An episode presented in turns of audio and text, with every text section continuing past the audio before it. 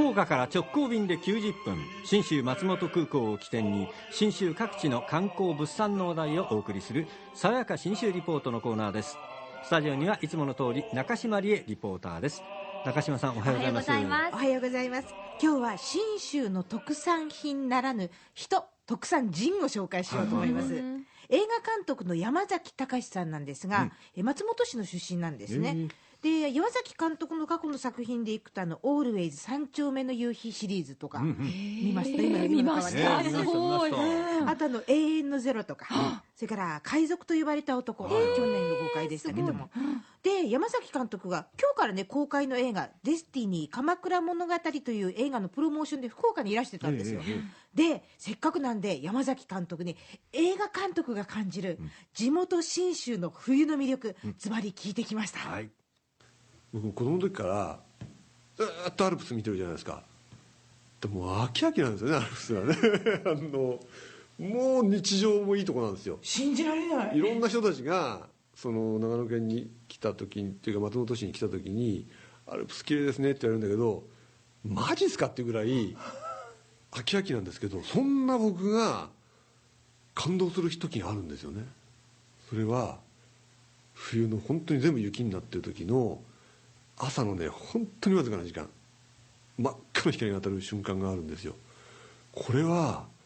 よっぽど早起きしないと見れないじゃないですか。で見たことなかったんですけど、なんかあの朝早くの電車で帰んなきゃいけない時があって、すごい朝早くに親にあの車に乗っけてもらって駅に送ってもらった時に車窓から見たことがあって、まあ綺麗でしたわ。これだけアルプスに飽きてる人間が見てもう涙が出そうになるぐらい感動した風景っていうのが、いろんな気象条件が良かったりとか、その時間がぴったりだったりすると見れる可能性があります。これは本当に美しい真っ赤な真っ赤なアルプスが見れる瞬間があるんですよ。雪山が赤くなるんですか？雪山全部が白くなってるから、あの朝日の朝焼けがすごい見事に当たって真っ赤に染まる時があるんですよ。空も赤？いや、空はね逆に光が届いてないんで変な紺っていうか真っ青なんです。だからもう本当絵に描いたみたいな、すごい上手い日本画の天才が描いた絵みたいになる時があるんですよ。だから山は真っ赤に燃えてて、空はもうパーって紺色になってて、そのコントラストも素晴らしくて綺麗な風景が見える時があって、へえ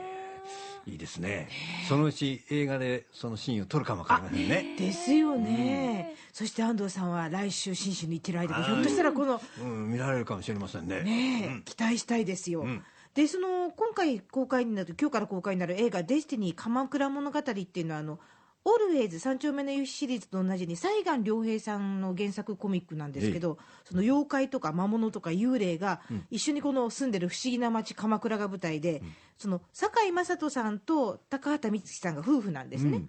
でこの夫婦がすごいこう絆が描かれていくんですけど、うんうん、本来の寿命を残して奥さんが黄泉の国に旅立ってしまう。あららら取り戻したくって、うん、旦那さんである堺さんは黄泉の国に出かけていくんですが、うん、その黄泉の国がなんかねえー、っと中国の山奥の方の秘境みたいな感じのビジュアルで、うん、ゴーッと滝が降りていて、うん、でも一つ一つ見ると路地裏があって、うん、面白い建物があってっていう摩訶不思議なんですが、あらら、えー、この世界に監督はこんな思いを突っ込んだみたいです。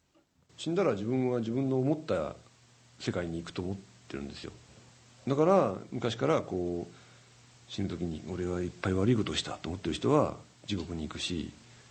怖いと思って死ぬのが怖いって思いすぎてると怖い世界に行っちゃうし、